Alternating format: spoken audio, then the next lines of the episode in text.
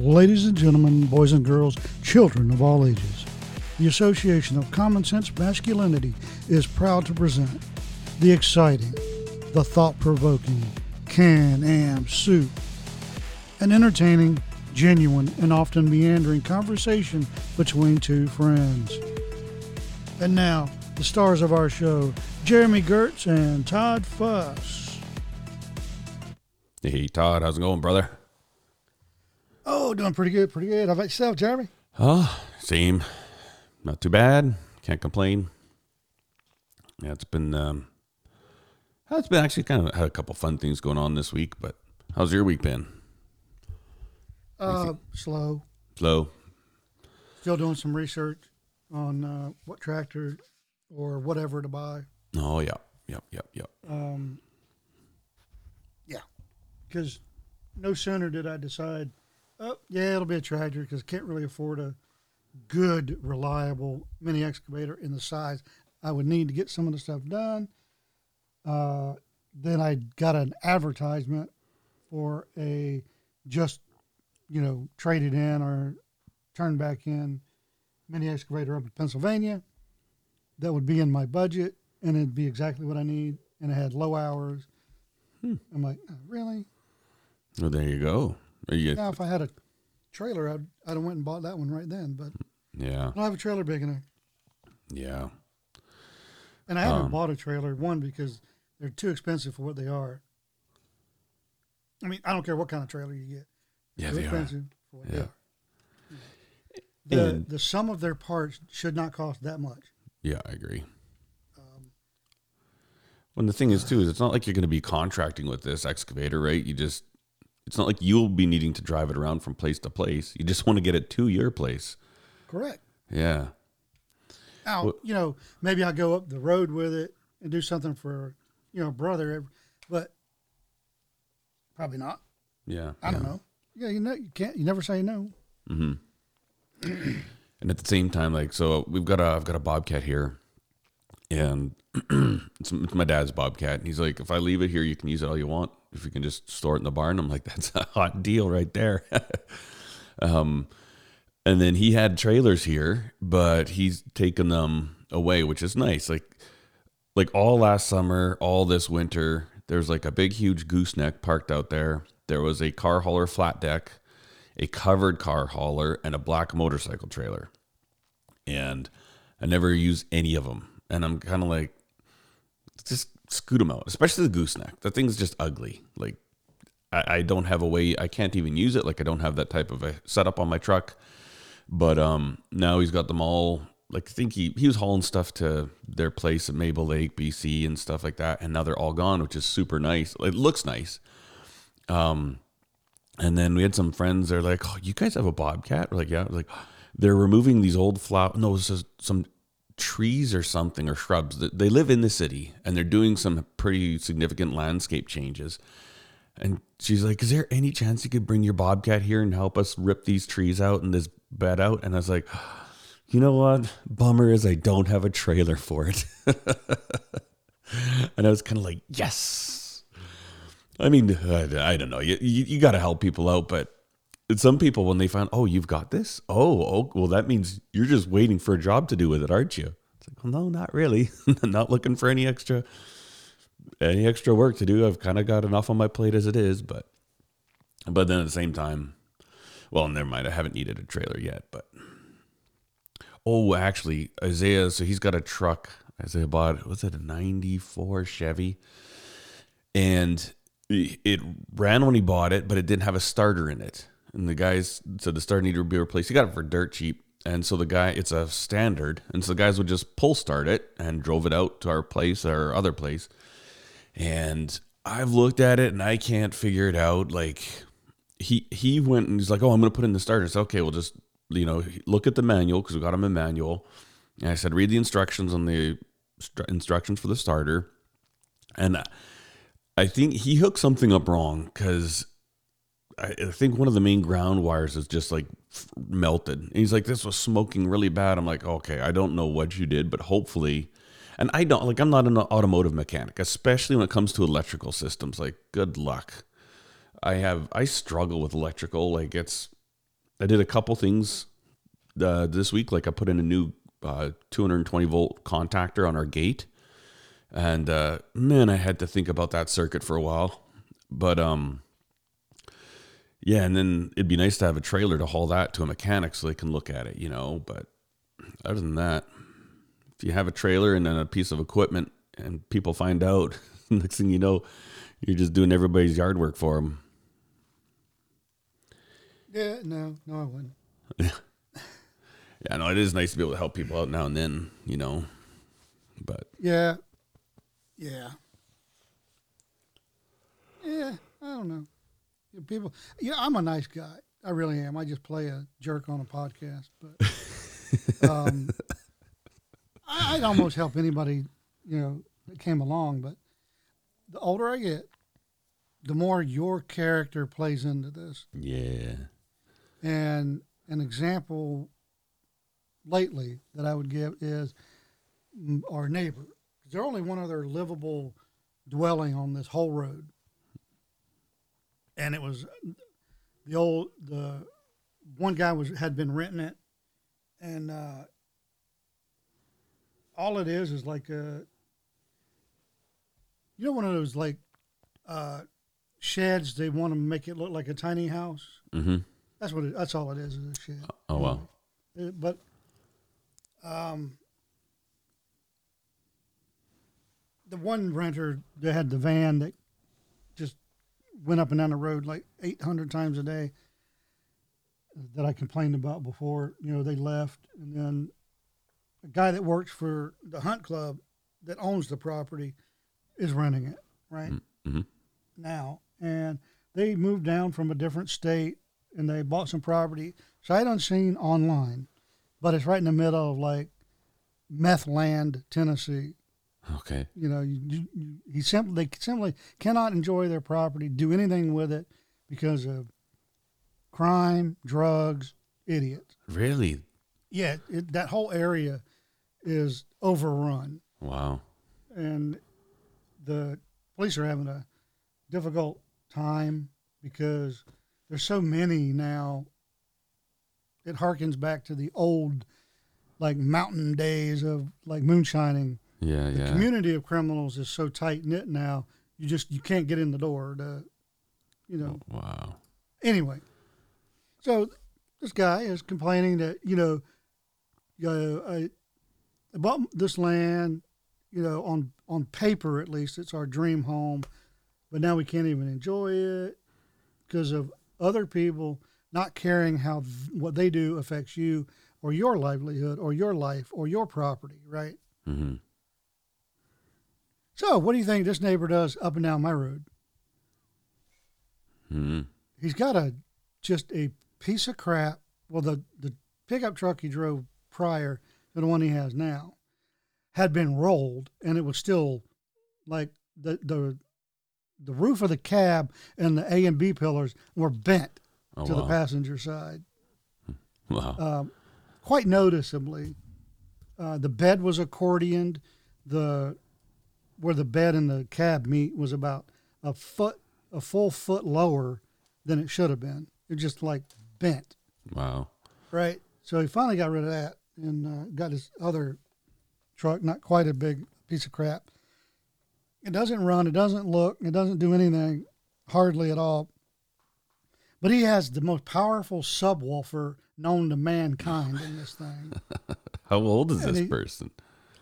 Well, he has two kids in college, Oh wow, so that makes him figure weird. he's at least thirty-eight to forty, wow, right?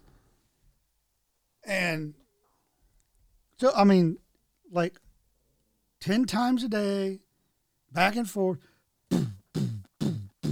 Uh, And I'm not a prude at all, but I moved out here to get away from that stuff. yeah, And this is somebody annoying the crap out of their neighbors that complains about their neighbors not letting them enjoy their life, their property, and their home. huh, But that's what you're doing.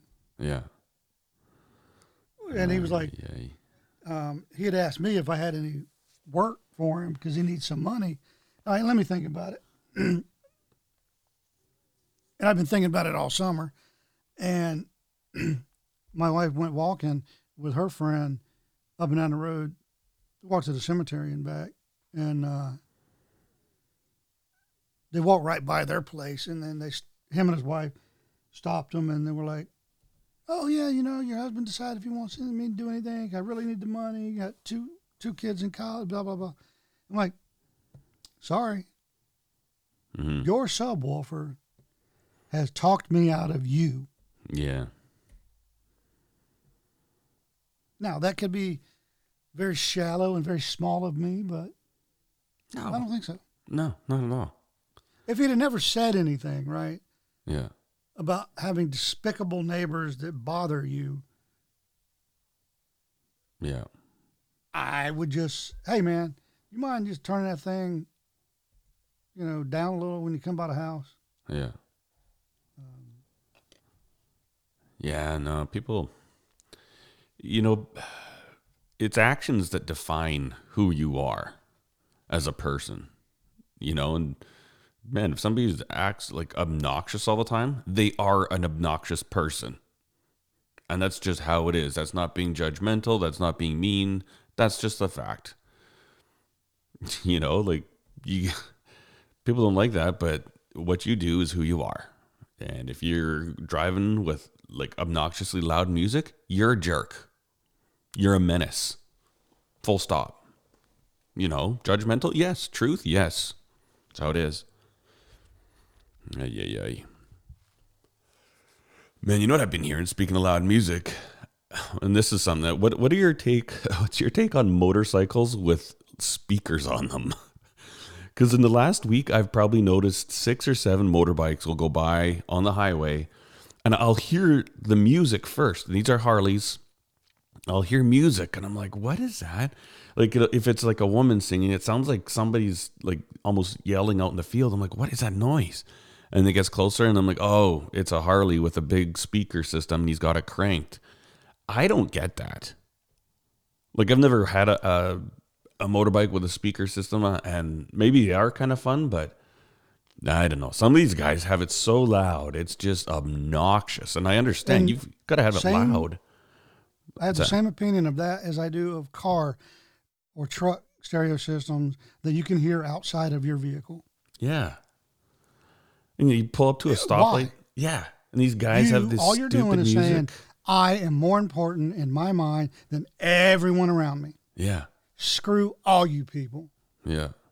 And and that's what it says. hmm Um, I now I knew a guy when I was riding Harleys that had a you know a big bagger, had the speaker system, and you couldn't hear it unless you walked up to his um, bike.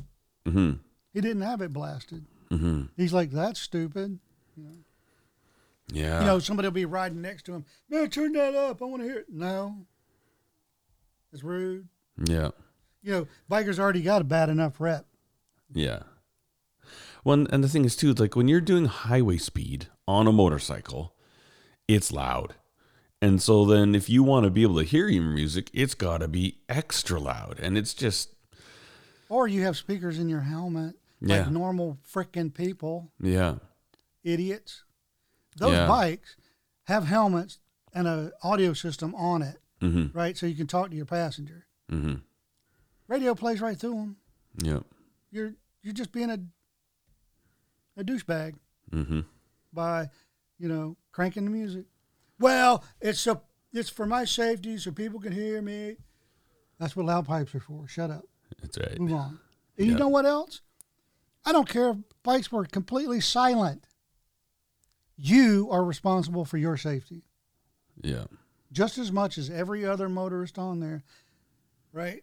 Mhm. So when I was riding, I was cognizant of staying out of people's blind spots, not you know, riding their bumper, um, you know, not being a jerk. And for some reason, you know, human nature is you can almost feel when somebody's staring at you. Mhm. So if you're trying to make eye contact with them in their side view mirror, they feel it somehow. Mhm. You know, most of the time. Yeah. And they're like, "Huh, who's looking at me?" And they see you, and you're like, "Oh, hey, you know," because I wave. I don't give them angry looks. I don't flip them off. Yeah. Again, Harleys are fun to ride, but they have a bad enough reputation. Can we try not to make it worse? Yeah. Yeah, that's true. Yeah, no, there. It's just funny. I just it was weird. I've noticed a huge increase of those guys driving by with speakers. Yeah, I've been out on my bike a few times this week, running errands here and there. Um, yeah, fun stuff. Oh, I got a I got a new grinding jig. Um, knife grinding jig. Have you ever heard of the the Moen blade grinding fixture? No, but I'm a big fan of their faucets. yeah, different Moen. Um, so this one, I I think they're at a te- yeah Texas. I'm pretty sure is where. I think it's Dave Moen is his name.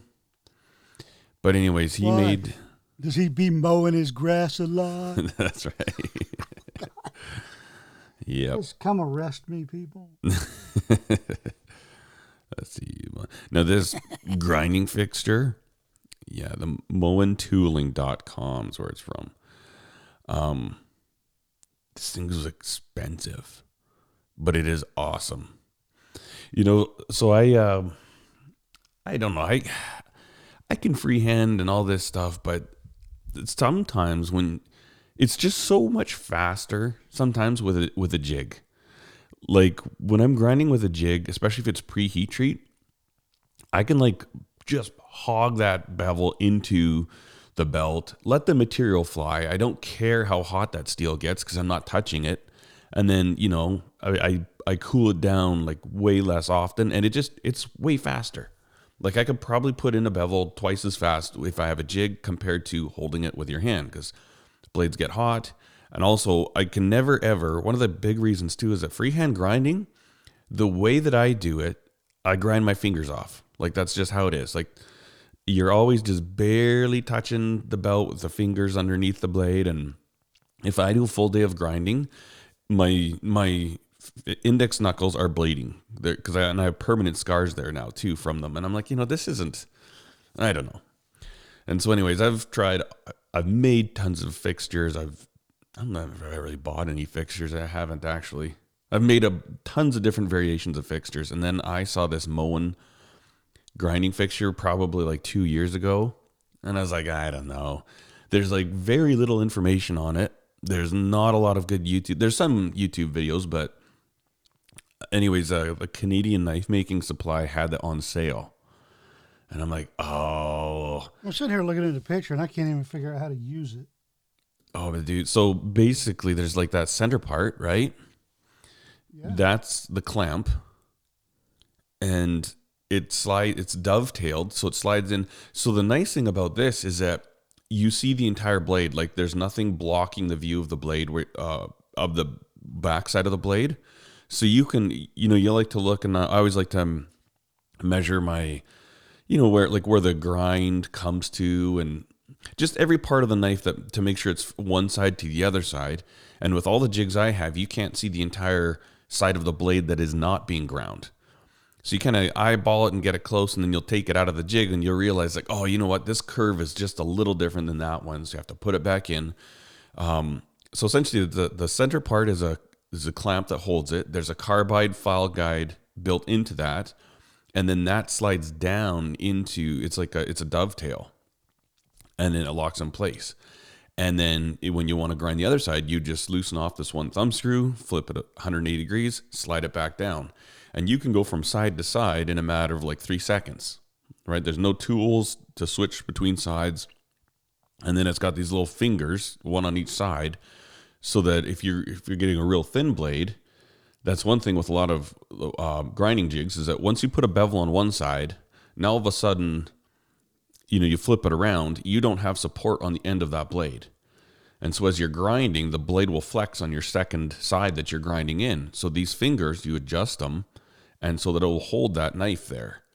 And I'm telling you, I, so I've, I did what did I do? Three knives yesterday, and I have never had a clean, crisp grinds this easy.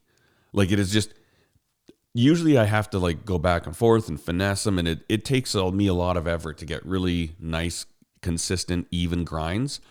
This thing is just like zip, zip, zip. I'm like, oh my word, this is crazy. It is so cool. But um, you kind of see how that works, sort of a little. Now. I'm gonna do a video about it. But um, yeah, there's there's there's like I would say maybe there's like three or four videos on YouTube about it, and a lot of them are just like talking for five minutes before they show you what it is. But yeah, I'm watching the uh, unlisted video that linked directly off his website. Yeah, on his Mowen Tooling YouTube page, and it's still not clear what the dovetails are for. Mm. But anyway, whatever. Yeah. Um, probably for some attachment to the attachment. What dovetails? Oh, you mean the ones in the base plate? No, the clamp because the the clamp opens in between the two dovetails, and that's where the blade goes. Yeah, and so that doesn't does, show you what the actual vertical dovetails are for. Yeah, look on the back side of that clamp now. There's a dovetail that that dovetail slides into the base. And so that way, when you pull it out, I'm flip it. watching him use it, and the both dovetails are open and nothing's being used. Well, then he's not grinding. Oh, with it. never mind. I, I see what you're talking about. Yeah, yeah. Oh, there's never mind. There's there's like a bunch of ways you can use it. Yeah, yeah. But dude, it is in, it is incredible. But yeah, they were like uh, they had a pretty good sale on um, Canadian knife making supplies, and like I said, I've been wanting one of these. I've been looking at them like for about two years, and I'm like, man. First of all, that would be a very complicated system to make because that the main part that holds the clamp that holds the blade that can slide in because there's what is it? One two three four five six seven. There's like nine slots across this whole thing. And those fingers you can loosen them out put them in any slot you want that uh, clamp. Like you could do a 14 inch knife with this. You would just have to loosen off the base slide it to the very end dovetail that's in the base you know and um but and i'm like man that's next to it would take it would take me probably like a solid week if everything went really well. I'd need to buy some new cutting tools and to try to replicate something like this. And I thought, you know what? I don't know, but it's also like hard to justify. Like I think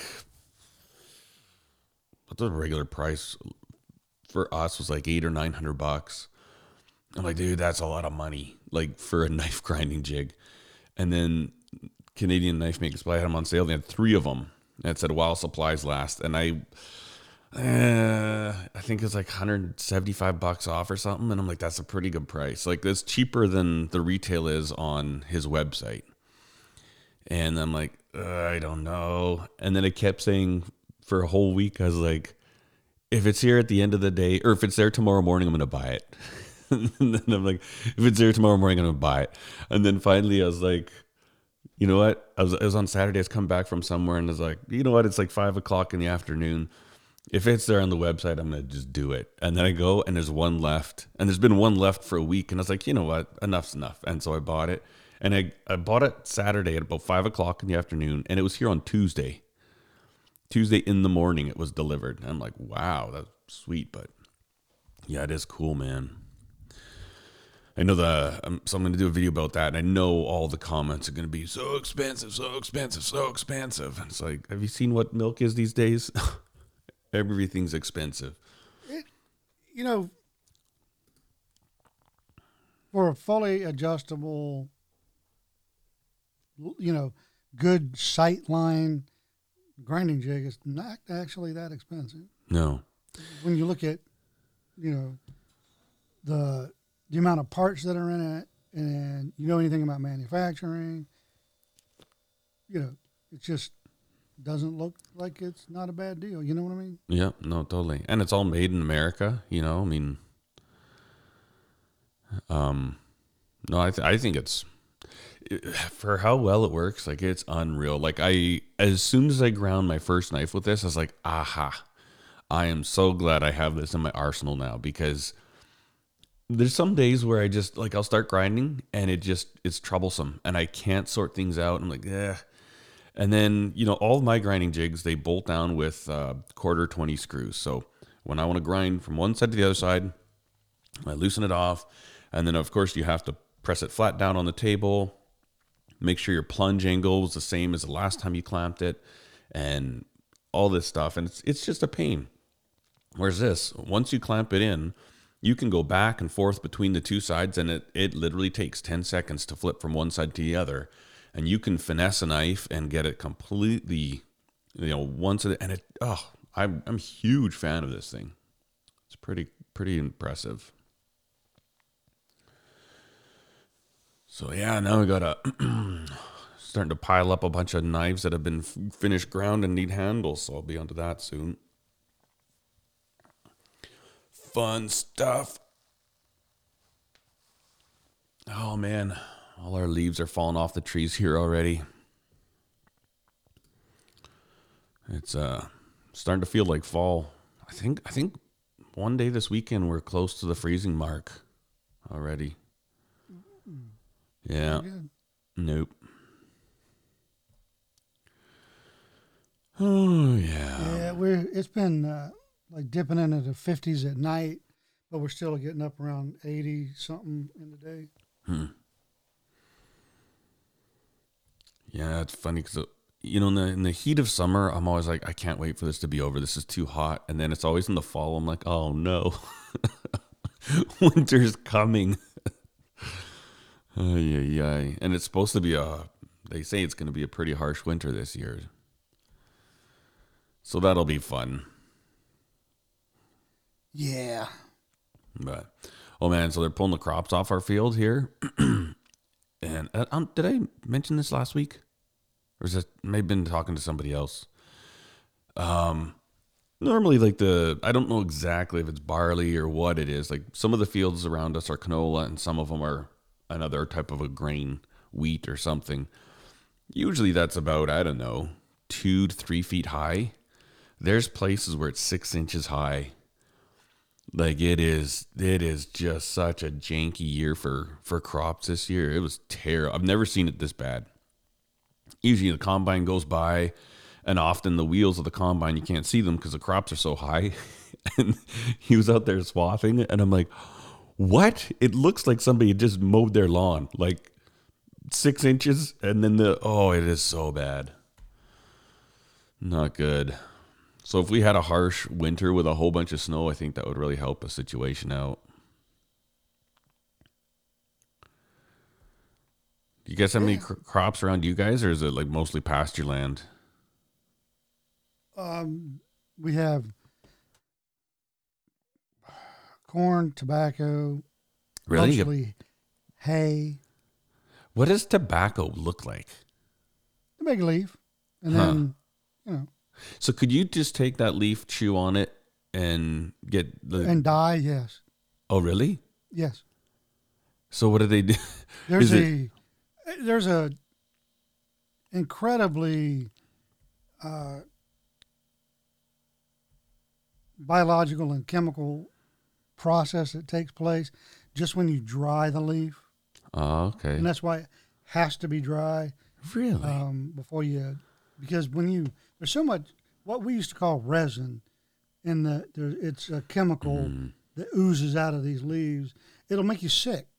oh, okay. um, just when we used to when we when they used to do it by hand um, and hang it but you know Huh. That's crazy. I had no clue. That's interesting. and i know the you still go in a old old timey tobacco barn from 100 200 years ago it, it smells like a like a hum, old humidor almost Huh. Yeah. almost. Uh, like some of them just smell like you know goat crap, but anyway, So corn, tobacco. What? Uh, what else are you saying? Uh, you know, soybeans in some places. Um, it's very diverse because Tennessee is so wide, Mm. but it's not so tall. So Yeah, yeah. um, it, it runs the gambit between um, crops that need sand to grow, kind of like tobacco, and then uh, a lot of fruit can grow here, Hmm. like trees. Yep. Weird. That takes a lot of work, but they can and thrive here. Hmm. Um, you know it. Um, not a lot of industrial farming for much of anything other than like hay, feed corn. Hmm.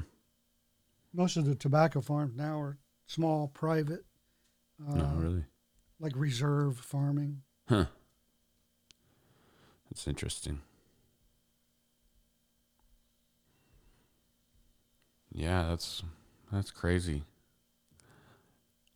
I remember um, we went to uh, Ybor City, Florida, and is like where all the little Cubans lived, and so they had all these little uh, oh cigar shops handmade cigar shops and there's tons of them like it was almost like just streets and that's that was kind of what they're known for and you go in there and they'd have all this dried tobacco hanging up and man i love that smell.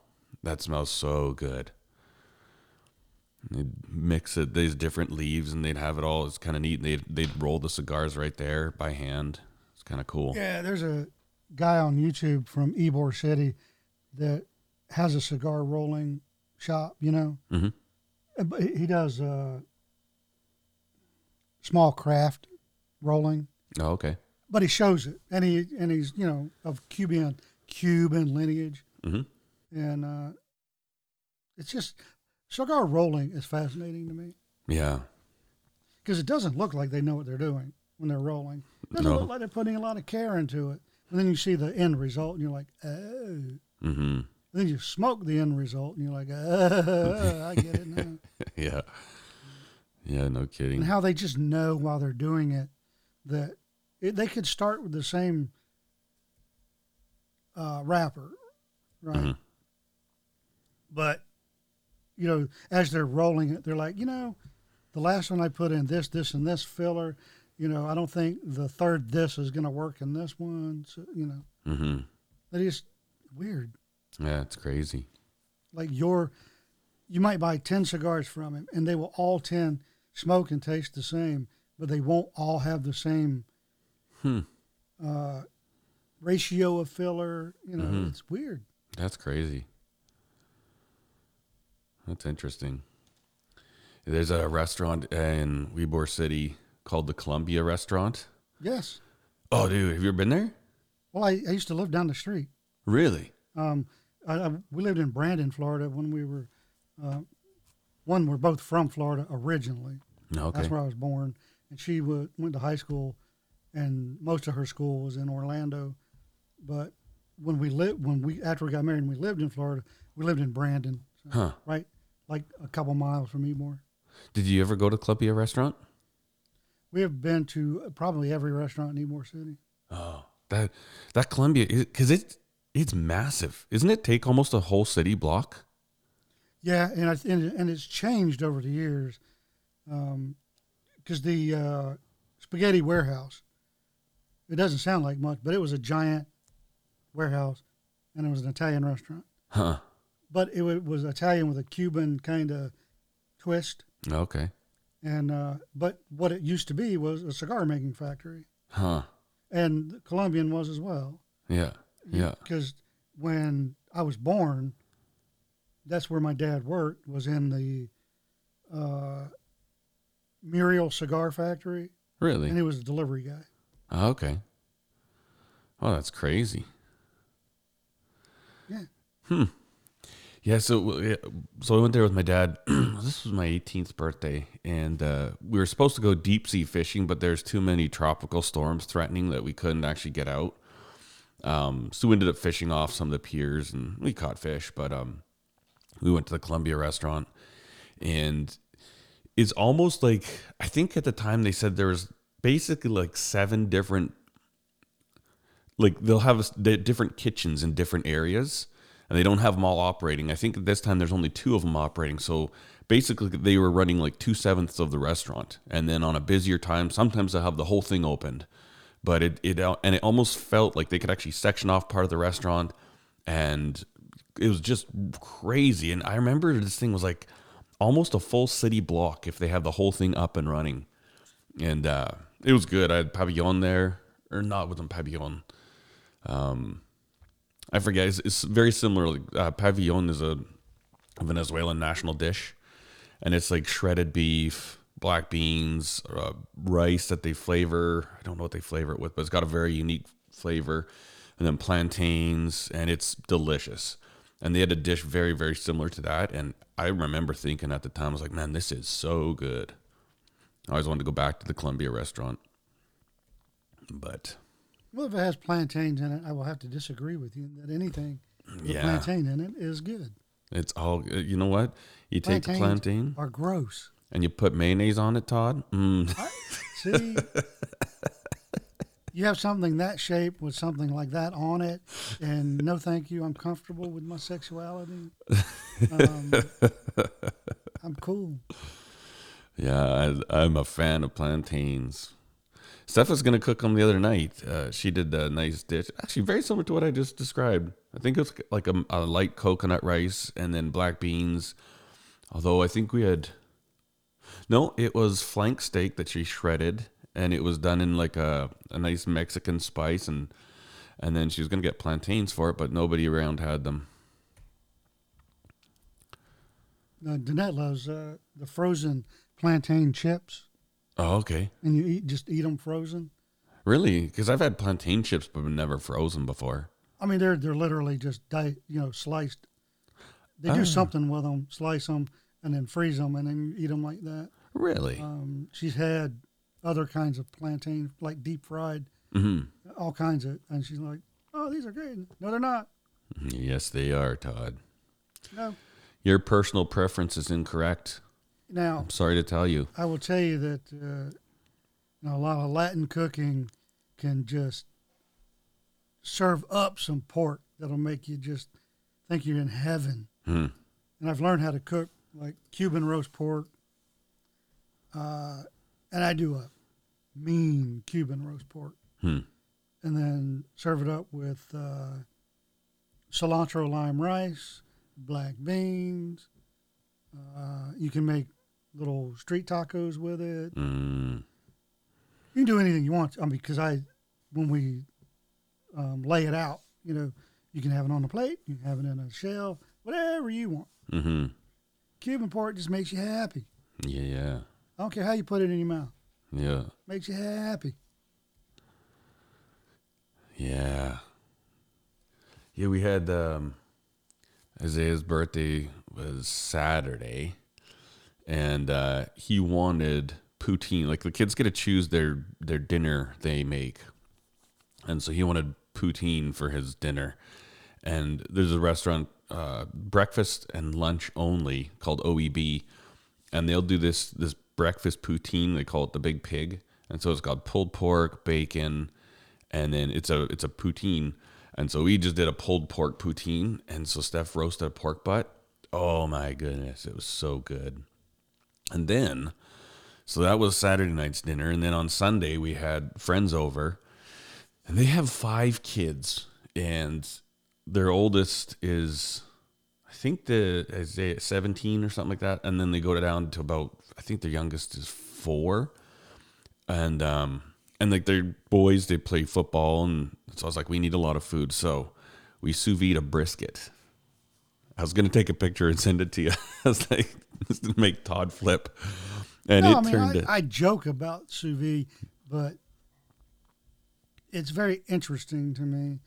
Um, I think the reason it like would turn me off from trying, not trying it like when somebody else cooks it, not eating it, but me trying to cook it is it can go pretty south pretty quick.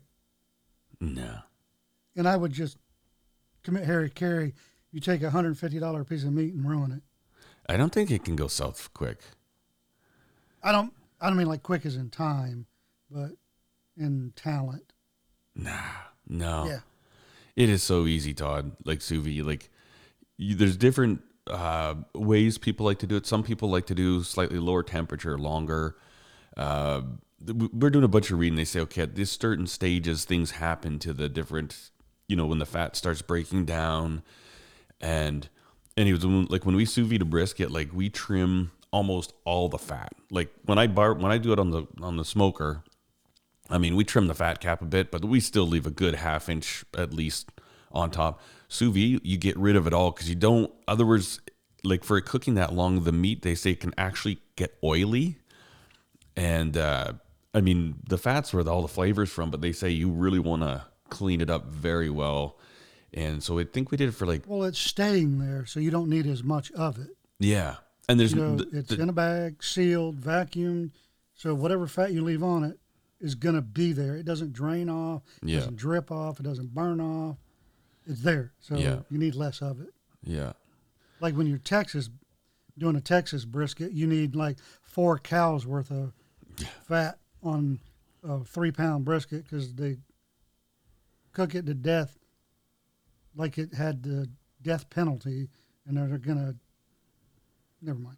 Yeah, I know what you mean. Know where you're going with that. They're gonna cook cook the evil out of the meat. But um, That's not, that's cremated. That's not cooked. That's um, that's why they're cremating their steak. How dare you? That's right. Um, I've tried. I've I've tried Texas brisket. I don't know how many times. Hundreds. You know how many times I've had it, and I'm like, "Oh my God, this is so good! I would eat it again." How many? Two, Huh? and I remember them both. I mean, they're both that memorable because somebody got Texas brisket correct. Yeah. Oh, and by the way, they're both professional chefs and, you know, four and a half, five star restaurants, if that means anything in reality. yeah, yeah. Um, now, one of the restaurants is like the food has got to be the fivest of five stars ever. The atmosphere in the building looked like it's a dive. And that is exactly the kind of restaurant I love mm-hmm. because you walk in, it's comfortable. Mm-hmm. It's a now that is atmosphere. If you go into some place and you, you have to, I, I know I'm going to sound like a jerk, but let me finish, people. If you have to walk into a restaurant and it's dark and everybody has to whisper, and you have to wear a suit, or you can't get in, and then the food is you know two hundred dollars an ounce, Mm-hmm. and you only get, you know, a heaping teaspoon of something, and that's a, you know, Yep. no. Stop. That's not an experience. I don't know what you're going there for, but you're an idiot, and you don't have very many brain cells to, to rub together. Yeah. However, you go to a restaurant and it's at least passing the cleanliness inspection by the authorities, and the kitchen's immaculate, right? And the food they bring you is in healthy, reasonable portions, you know, like eight ounces of meat, whatever, eight, 12 ounces of meat or protein. And it's, you know, of reasonable cost. So, you know, uh, eight ounce filet, you know, 60 bucks. That's on the high end of reasonable, but it's reasonable. And it just melts in your mouth. And while you can hear people talking, it's more like a murmur instead of a whisper. Everybody's comfortable. You're having fun with who you're with. And you just, you're in your, you know, mouth is like it's on a carnival ride of flavor. Mm-hmm. And you're not, oh, I'm having uh, duck's left liver, you know, pureed with salad tongs and oh God, shut up!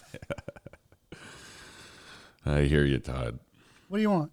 You know, the be- one of the best things in the world, you have uh, a protein such as beef or game you know, deer, elk, reindeer, whatever.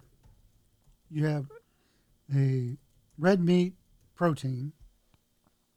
You have a veggie that you like, and then you have fondant potatoes. Mm. That is probably, I, you know, one of the best meals you could have Yeah. in that realm of meat and potatoes. Yeah. And then Yeah. if you want to throw some twist on that, then you have like Cuban roast meat. It could be pork, it could be beef. It- um, and then you have a Cuban uh, roasted or fried potato. They're it's, it's like it's, as I understand it, I have never been to Cuba, but I do know Cubans, and I was taught to cook Cuban by a Cuban lady um, good friend of ours back in the day. Uh, she's like, you know, here's a Cuban roast potato, and it's roasted on the stove, not in it. It's one of, and you use some drippings, and it's almost like English roast potatoes, but you do it on the stove, not in it. And it's used with a different kind of potato, and with some uh, pretty flavorful, punch in the mouth uh, Cuban spices, Cuban seasonings. Oh my lord, Mm. so good. Yeah. Oh man, I'm hungry now, Todd. And then the best thing about like Cuban roast pork is like you can have it for breakfast the next day. Then you have a sandwich with it that afternoon. You know, yeah. Have you ever heard of an Italian chop sandwich? oh yeah, I saw uh, the one thing I really like, you know, these posts that are fed to you on Instagram. I get a lot of food ones, and it really makes me happy. And I saw this one just like Italian chopped sandwich. So it's just like lettuce, and then I forget, I think some peppers, and then a bunch of different types of meat, uh, and then just chop it all up as fine as you want. And then he added mayonnaise, and There then then the Italian season this and I forget what it was. I, I saved it. I've got a whole folder of posts that I save and it's called food and man it it's handy sometimes if if like I need to be responsible for dinner I can just go there and like okay there boom did pick this one but I want to try one I've never had an Italian chop sandwich they look good have you had one before I had one years ago in Italy. In oh wow I don't even know what they called it there because it was the Italian name for it. And I just, they also had like a picture Mm. and then the Italian name under it. And you could just say, I would like, you know, you point. That. It's a point menu, is what it was. But yeah um, they had them all over at that time in Italy. I don't know if they still do. Um, that's where I had. Uh, I was trying to warn people, the other Americans there, because we went to. Uh, we were in Florence, and they were going to have pizza. I'm like, don't do it. what is that Don't do it. Oh, come on, don't do it. why not and they they they all ordered pizza, and I had the picture menu, which nobody else wanted because everybody was afraid to look like an idiot. I'm like, well, you're gonna look like an idiot in a minute. Just saying.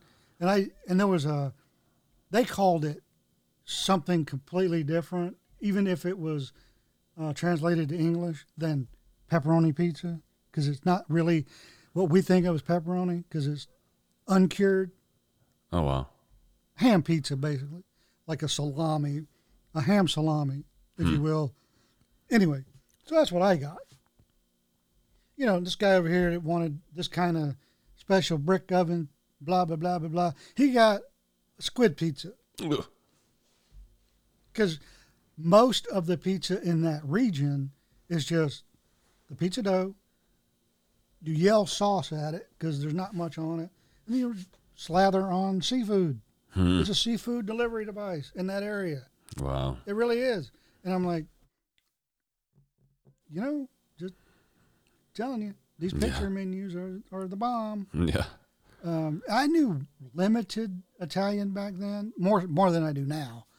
Um, I knew enough to survive, you know, uh, literally survive. Yes, for water, for the hospital, whatever. hmm Um, the carbonary, but the carabinary, whatever. And uh, because I started using the picture menus when I ordered a steak and got a big pork chop. Mm. And um, now I'm not ar- arguing about it because it was the best pork chop I've ever had in my life, and I miss it to this day. Thirty years later, I miss that pork chop. uh, oh God, it was so good. Um, but anyway, Right on. and that that was a small beachside community um, near uh, Florence, but not at Florence, obviously. But and it was closed for the season, so they ran it kind of like a. It was a restaurant underneath their hotel, and it was only open for the guests of the hotel. And you had to eat between this time and this time. Oh, The only time Mama was cooking, Hmm. and it was the grand matriarch of the family that did all the cooking. She also made the wine. Her husband used to make it before he died. And what she made was a, uh, oh man, what's the name of that wine? Oh God, it, it just jumped out of my head. Hmm. It used to come in a glass bottle wrapped in uh, papyrus. It's a red.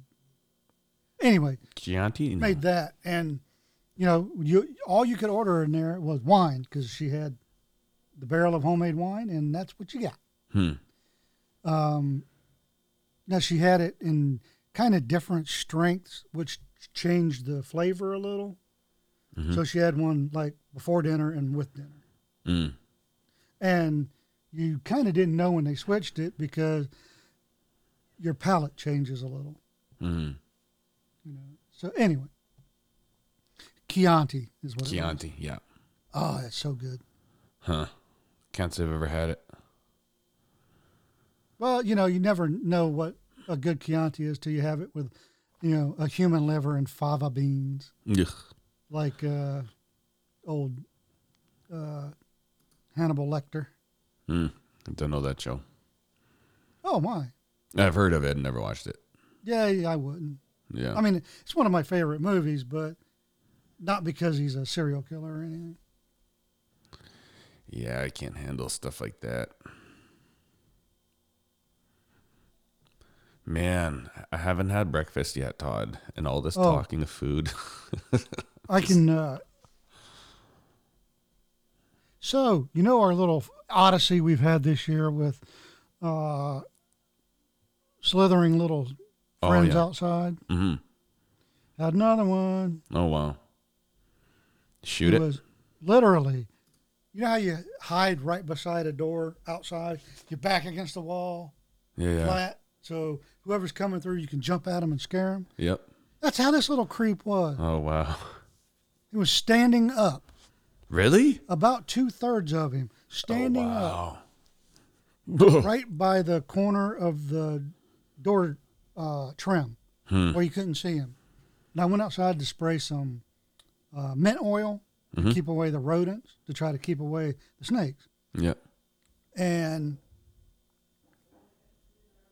sprayed it, turned around, and there's that son of a gun right there, copperhead, Yeah. and standing up. And he goes to, my leg's still way too close to him, and he goes to strike and bite me. But, you know, reflexes being what they are, he bit my pant leg, the bottom of it, not my Oh, leg. leg. wow. So, So he didn't get you at all. no, didn't get me at all. He got my pants, and then he died a horrible death. You shoot him? um, I didn't have. He was between me and the door at this point, so I mm. can't get in to get anything. But right next to the door outside, we keep a little child's toy garden hoe, Oh, okay. but it's still metal. But it looks like a rake. They call it a hoe. It's a rake. Oh, okay. Anyway, so all right, I went to grab him with it, and his head slipped between the tines. Body could get through it, but his head can't get back through it. Then I spun it like he's spaghetti on a fork to try to keep him on it, Yeah. and then uh, reached inside, got the shotgun, and then uh, gave him a 12 gauge guillotine. Yeah. Actually, no, I didn't. It made his entire head disappear into a red mist Yeah. because it's 12 gauge, double aught buck with the barrel touching his face. Yeah. Boom. Hmm. How big was this snake? He was only about 27, 28 inches. Oh, okay. Yeah, man. I'm Now, glad- they can stretch farther than that, but the way he was, Mhm. you know, it was only about 27, 28 inches. I'm glad we don't have snakes like that here. We have some enormous uh, timber rattlesnakes here, but the copperheads, and right here, they don't get more than 30 some, you know, 30 or less, somewhere in there. Hmm. There's just so many of them. They have numbers on their side. Mhm. And I'll shoo away a rattlesnake now because they that's all they want to do. Mhm. Copperheads are just mean, evil, nasty creatures that want to go out of their way and bite you. It's the only snake I know that's like that. Hmm. It's like they don't even like themselves. Really? That's crazy. You know how? Uh, never mind. What's that? Ah, never mind. Okay. Oh man, oh man. I was about to inadvertently get us canceled, so I won't go there. Okay. See, now everybody's wondering how can you go from a copperhead conversation to getting canceled? Now we want to know. No, I'm not telling you. You're right. you have to join the Patreon to find that out. yeah. That's our super secret, never been recorded show, only hmm. available to Patreons. That's right. Of which there are none. How do we get on? become one. That's right. How do we get on your Patreon? You can't. What do you mean? it's so exclusive, it's impossible. There's only two two members, Jeremy and Todd, yes. and those shows are never recorded. That's funny. Oh my lord! I was watching uh, uh, a th- uh, little video clip.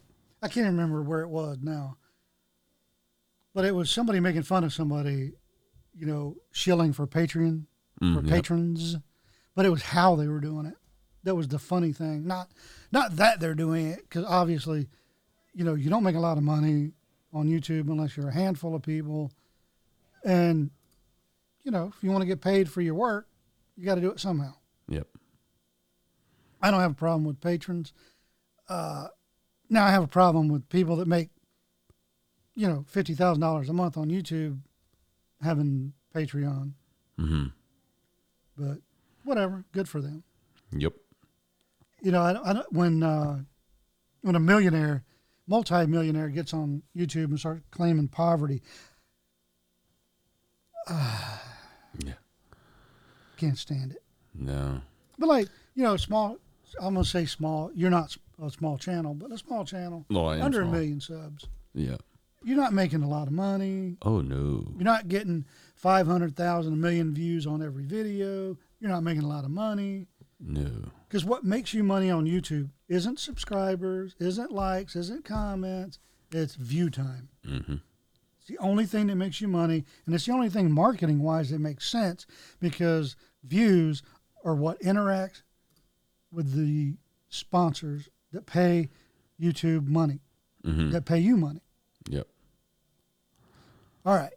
We only want this video, this ad to show up on channels that get X amount of view minutes. Yep. That's it. And that's a thing. So Oh yeah. You know, it's Now- fun. you can get cheaper ads, you know, as an advertiser, you can get cheaper ads that'll run anywhere. Yeah. But if you're if you're Ford and you want an ad, you know, Yeah. Um, so have you heard of the channel dies in every film? I've heard of it. I don't know that I've ever seen more than one or two little clips. Okay, so it's a guy, uh, Honor Kagler. Um, he was in the British military for quite a few years. He was a, he's got some crazy stories. Um, like uh, yeah, in Afghanistan, and oh man, he's got crazy stories. I, he was on a like some type of a gunner team, and so like he every now and then he'll put a picture on Inst- on Instagram or something. He bad dude, bad looking dude. He's he's not tall, um, but like fully tattooed. I think his oh, where, where's his dad from? Not Lebanese. I forget. Anyways, anyways, like kind of real dark skinned guy. Um, looks like he could just be mean, and some of the war stories are insane. But he got from xTool, he got the big laser that I asked that I wanted to get. Anyways, he's got their 50 watt CO2 laser and whatever. And then I just put a couple things on Instagram about the LaserPecker, and then he messaged me like we've been we've been buddies for I probably since my channel had like 10,000 views. Like and he started a YouTube channel. He's he's big, bigger than I am now. I think he's like seven, eight hundred thousand, and he used to be like. I remember I first met him. He had like less than a thousand, but anyways, he was uh, asking about the LaserPecker, and I guess they reached out to him and offered him the LP3. And he's like, "What do you do? You think it's worth it?" And I'm like, "Oh, I said if I were you, I would I would insist on the four because you have the dual lasers." And I said, honestly, that two watt infrared laser is what I'm going to be using for all of my engraving because it just does a better job. And uh, and so he's like, oh, right on, thanks, man. And I said, yeah. I said for a channel like yours, and they can just send you an LP4. Like, don't don't accept anything less. And then he goes, yeah. By the way, how's things been for you on YouTube lately? And I said, to tell you the truth, it's been garbage. Like I said, the views are going down subscribers are barely growing. Like almost every single video, every new video I put out, I lose subscribers, which I don't understand. Um, and then like the money's just going down like crazy. And I was, he's like, yeah, I'm finding the exact same thing. And, and I always use the number. I always tell people, like I said, I used to make more money when I had 30,000 subscribers than I do now. Like what, 280,000, whatever it is I have. I don't even know, but, and he said the same thing. He's like, I I made way more money with thirty thousand subs than I do now, and it's just it's crazy. And and some of the the knife channels that I watch, the the views on knife videos are just going down a lot. I've noticed. I'm actually shocked. I'm like, wow, like I, this guy's videos he used to get, you know, however many it is, and now it's I don't know. Maybe it's like people are getting maybe the knife popularity with Forged in Fire and all that stuff was a bit of a fad and it's kind of fading now. I'm not sure. But. And it also doesn't help now that everybody has anybody who didn't have an IQ, I mean, literally zero, you know, like Marines, um, crayon eaters, uh, they they didn't realize that it wasn't real. Mm. You know, it wasn't a real like knife making contest like it was portrayed to be. Mm-hmm. Right. Especially season one. Yeah. Um, but Will Willis has uh, recently come out and did an interview where he, you know, told the truth. Um, and he was said, you know, I couldn't say anything before now because of you know NDAs and con- contractual obligation carryover obligations uh, after he quit. Um, and then one of the judges um, has also said, yeah, it'd be totally inconceivable to do a real, uh, you know, weapons making or knife making contest between four people in the amount of time we have to film each episode. Mm-hmm. You know, um, and it's season one they literally embarrassed uh, some just world class, like one sword maker, some knife makers, world class. Mm-hmm. They completely embarrassed them. They did it on purpose to dramatize the show, and they killed one guy's business. Oh wow! Um, and just unapologetically, you know, and you can't say it's the the actors, the actors, the judges on the show, and all any because they're not the show makers, Mm-hmm. you know. Yeah. And eventually, Will had too much going on in his private life, and the dishonesty of the show was getting to him, Hmm. and some other stuff. Yeah. You know, one partly he's about thirty percent insane, but whatever. Hmm. He's been there, done that. He can have some mental health issues related to combat. Yeah. Yeah. You know, he was an Army Ranger and an Air Force pararescue. Hmm. He, he he can he can have some stress. Yeah. Yeah. Uh, you know, I know what you mean. Oh man. Well, I should probably get at it soon. I think my parents are coming to take their T-bird out for a rip today. They got the 56 T-bird and is up on the lift, and my dad didn't know where the keys were for the longest time. It's a pain, but he's like, "Oh man, I wish I knew where the keys were, because then if you ever need the lift, just move the T-bird off of it." So I they're think in it, right? what's that?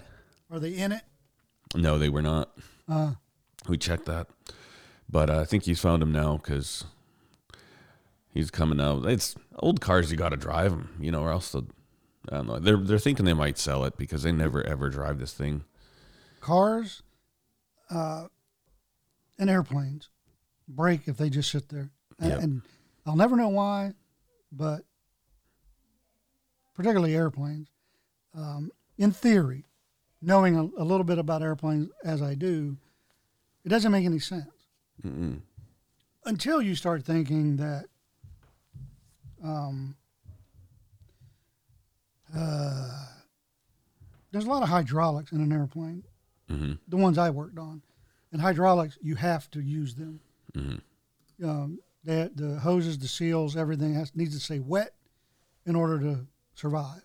Yep. So that makes sense. But some of the other stuff, you know, an electrical component should just work or not, no matter how long it's been used or sit, right? Mm-hmm. No. Hmm. Um, that we had some contactless things, uh, components that the interior would they wouldn't contact each other, right? So they're not supposed to wear, but they would. Mm, they would break if it's sa- if the airplane was broke for something else and we're waiting on parts and it was sitting for more than a month. Yeah, next time it flies, those things are broken. Mm, Weird. crazy. So, is the T-Bird a convertible? Yep. It's gonna snow. Yeah, that's right. Drive your convertible after Labor Day. It's gonna snow. yeah. Well, it's got the they've got the hard top on it right now. But uh, it's a nice car. I mean, it's 56 and oh, I love T-Birds. Don't get me wrong. I had one. Um, but when we got married, we bought a late '90s T-Bird. Uh, fast. Oh my God. Hmm. But anyway, yeah, this was not fast. Um, I've always wanted a. You ever seen the TV show, The Highlander? no. His T-Bird when he's in America. That's the one I wanted. Hmm. It's the long back end. No, okay. T-Bird. Uh, beautiful. Like Hmm. 57, Yeah. something like that. Yeah. So, no, this is a yeah, 56, 56 T-Bird. Um, cuz my mom was born in 56 and then my dad gave it to her for her 56th birthday. And uh, so this was originally from California, but it's been registered most all of its life in Arizona. And there's this guy who's the guy to get T- T-Birds because I think there's a 55, 56, 57 are all pretty much the same. Um, little oval window, hardtop. But anyways, this guy, that's the only cars he would do. And I think when my dad got this lined up, it was like a seven year wait to get him to to to restore. And so this was a complete frame off restoration. Everything was NOS and n- no aftermarket stuff. Like my dad wanted it done, and so even like the radiator hose, it's like stamped with this old old stamp, and it says like Ford. You, you know, you could tell like they don't radiator hoses now are printed nice and neat, and this thing's all this yellow, and it's so it's a neat car, and it runs. It, you just touch the key, and it just fires right up. But um, not fast. Like, uh, and it's so small inside. Like the the where they were going with this one, it was marketed to like the wives of lawyers and doctors. So they wanted a fun little sporty car. Um, but like I hardly fit into the thing. Like it is really uncomfortable for me to drive. And uh yeah, no, it's kind of cool, but they thought they would use it more than they did and then I think it was after that they bought the Mercedes, like a new Mercedes whatever it is, a SLR 550 or something like that. Big long nose on it. I mean, it's a sweet car.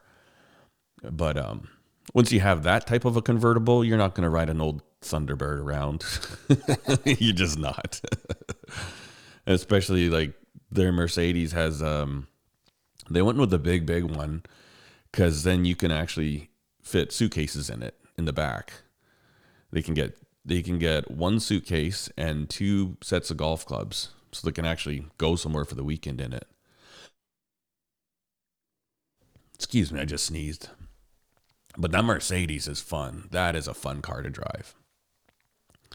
Got the old paddle shifters. I think it's it's not like I forget. I don't know if it's AMG or there's I don't know, but it's like it's a V8. It's like a 650 horse or something like that. It's a sweet car, man. It is fun. I had it when you turn off all the traction controls and there's you have to enter these codes to do it.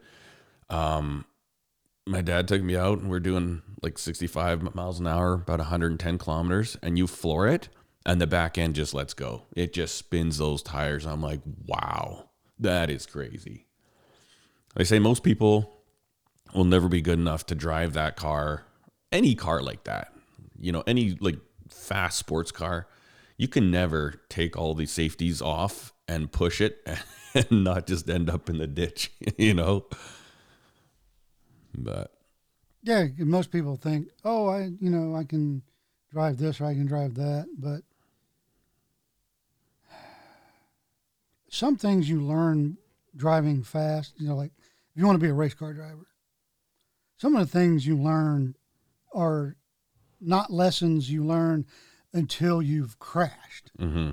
right? And that's something you don't want to do in your, you know, two hundred thousand dollar street car Mm-hmm. because then you die. And so, and everybody's like, oh, you know, I don't, you know, they feel somehow lessened to go take driving lessons from a race car driver, right? Mm-hmm.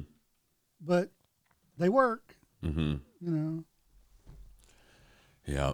And and those guys that start, I mean, they start racing go karts when they're young, and you learn those lessons. You learn, and they've grown up their whole life feeling, you know, like uh, Steph's like, oh man, I love the feel of these new tires, and she's like, I can't tell difference because it doesn't think about it, but I can, you know, and I've, I've when I ride motorbikes, I can feel what my back tire's doing if I'm going pretty quick around a corner because I've felt it slide out over and over again when I used to race, you know. And so you just get this feeling of like, oh, okay, I, I got that, I got that. And you do that when you're young, you grow up doing that in go karts, and that, you know, and they just magnify that a bit, but they, they've spent their whole life knowing everything about what's going on. And then, yeah, they could they could do that on the street, but you get these guys who have a midlife crisis and they're like, let's buy a fast car. And then they're like, let's go. Or these teenagers that start street racing. And it's like you, yeah, yeah, yeah. It's crazy. Wonder why they all end up crumpled into a light pole or something. Yeah, there's a reason I don't have a. No, I, and I've taken driving training. I've practiced. I've drive.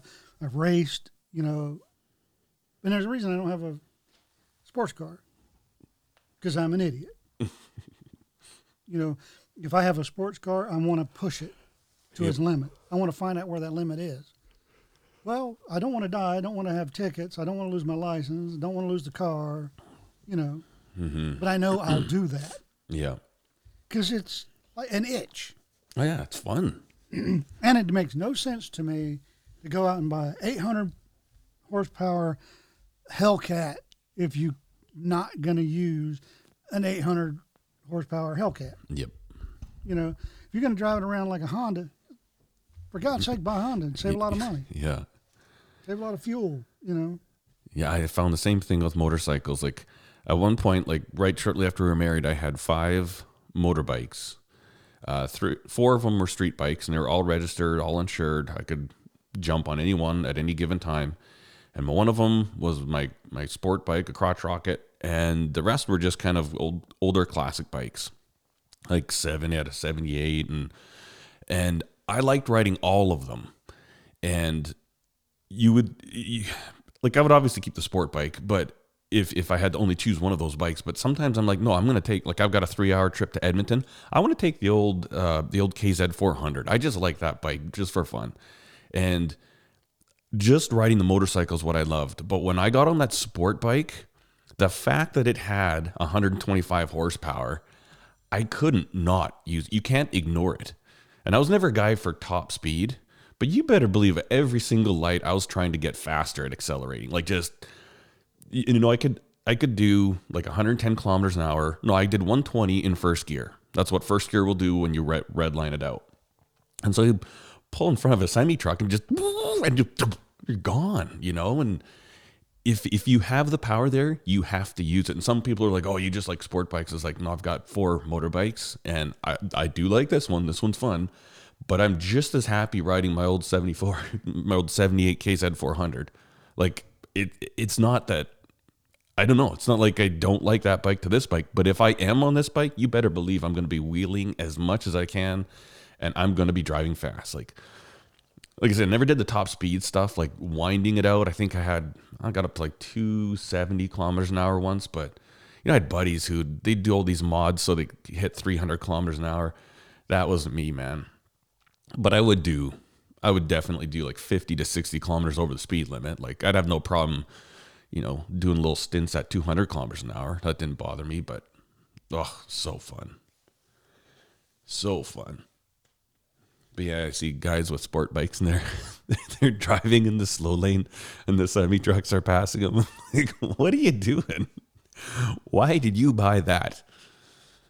But Oh, we've been at it for an hour and 17, Todd. All right.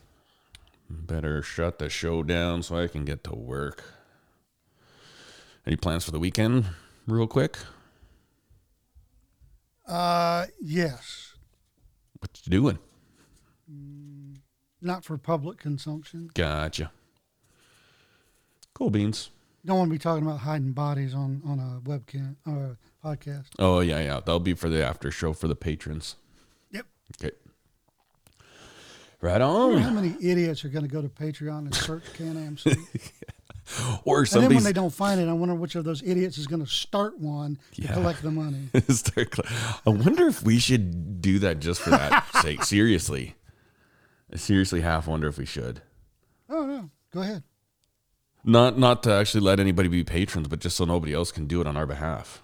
Yeah, yeah. I was, I was going to get a. I was either going to do it myself or, you know, ask if you want to do it, um, because of my track record with passwords, uh, to get an X account. Yeah.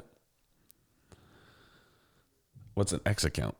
Twitter, Oh. but it's called X now. Oh yeah, yeah. Dumb. Uh yeah, can uh, if you want. No, I'm just wondering. Oh yeah. Like I don't think I'll I don't I got banned from Twitter and I don't remember why. And it was really dumb. And it was like 10 years ago. Yeah, you know, different people own it now. So, Yeah. Yeah, if you want to, let it rip. all right, yeah, I'll get one. Cool. Do you have the logo? Our logo? I don't think I do. Because I can email it to you. That way you can put that on there. Yeah, go ahead. Cool beans. Right on. Well, it's good chatting with you, Todd. Absolutely. And uh, thanks to all our listeners. Hope you all have a great week, weekend, week. And uh, you too, with Todd, have a good weekend. Hey, you Well- too. You and the family, um, do something enjoyable. We'll do that. I know you always do, but You betcha. who gets up on the weekend and go, "I'm going to do something that sucks"? Yeah, that's right. That's right. Leaves today. Why do people say, "Have a good weekend"? You know, well, of course, that's what you set out to do. I want to have a good weekend. That's right. Nobody sets out to have a bad one. Yeah. Anyway, Right on. We'll catch you all on the next show. all right. Bye.